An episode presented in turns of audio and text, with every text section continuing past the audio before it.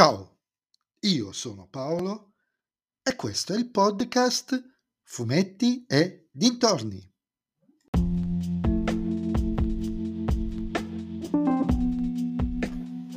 In questo nuovo episodio del podcast vi parlerò del film Killer of the Flowers Moon, regia di Martin Scorsese con Leonardo DiCaprio, Robert De Niro e Lily Gladstone prodotto da Appian Way Apple TV Plus e disponibile su Prime Video.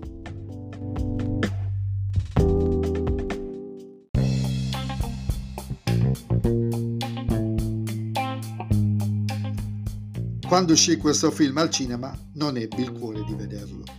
Scorsese è un grande regista e anche se sinceramente non ho visto tutti i suoi film, quello che ho visto mi è bastato per capire che tre ore e mezza della sua cinematografia in sala quantomeno sarebbe stato qualcosa di vicino al sequestro di persone.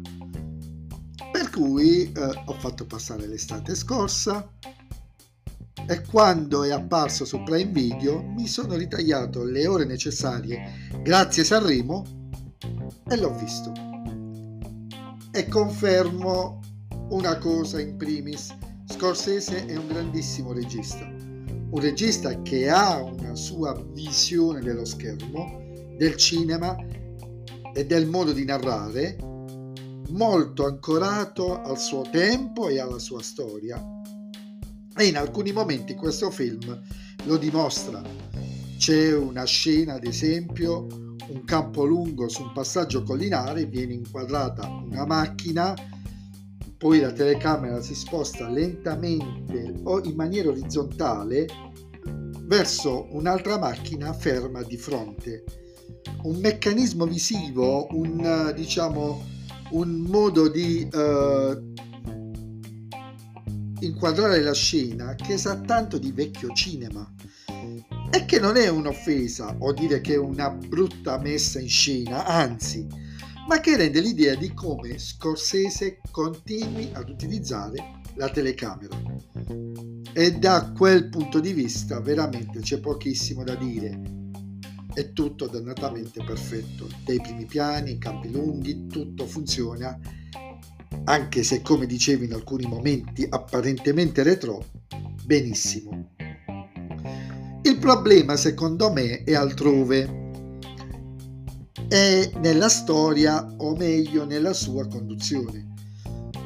Scorsese ci racconta la storia del popolo nativo americano Osages, Osages, non lo so, non mi ricordo come si pronuncia, che in Oklahoma divenne improvvisamente ricco per il ritrovamento di un enorme giacimento di petrolio e nel tentativo da parte dei virgolette bianchi di appropriarsene in tutti i modi possibili in questa storia più ampia, più corale, più quasi universale, si innesta quella di Ernest, appena tornato dal fronte della prima guerra mondiale, interpretato da DiCaprio, e quella di suo zio William, interpretato da De Niro,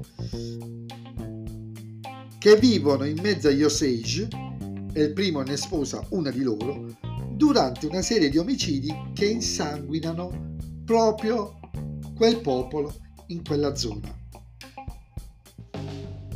L'ampiezza della trama, dei riferimenti, dei personaggi che si intrecciano a volte in primo piano o a volte sullo sfondo non sono quasi mai, sono quasi mai fine a se stessi, ma legati alla conduzione registica di Scorsese e alle tre ore e mezza di film che rendono il tutto una sfida alla soglia dell'attenzione, perché basta davvero pochissimo per distrarsi e perdere un momento, una scena, un dialogo che magari ci rende più chiari eventi passati o futuri del film stesso.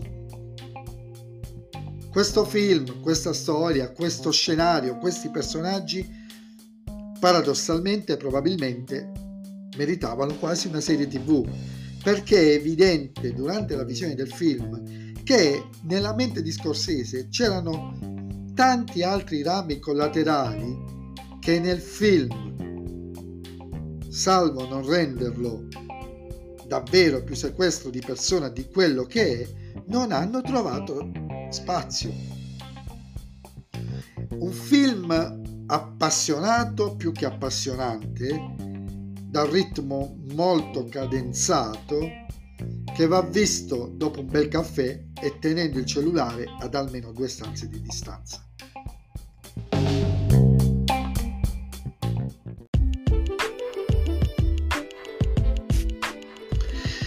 E anche questo episodio del podcast è terminato. Vi ringrazio per avermi ascoltato e vi aspetto nel prossimo episodio. Vi ricordo che potete sempre venire su Instagram, sul profilo Fumetti e dintorni a dirmi cosa ne pensate anche voi di, questi, di questo film, di questa ultima fatica di Scorsese. E se vi piace il mio podcast, oltre a supportarmi tramite il link che trovate in descrizione, potete sempre suggerirlo ai vostri amici. Se invece il mio podcast non vi piace, allora suggeritelo a chi non sopportate. Ciao a tutti!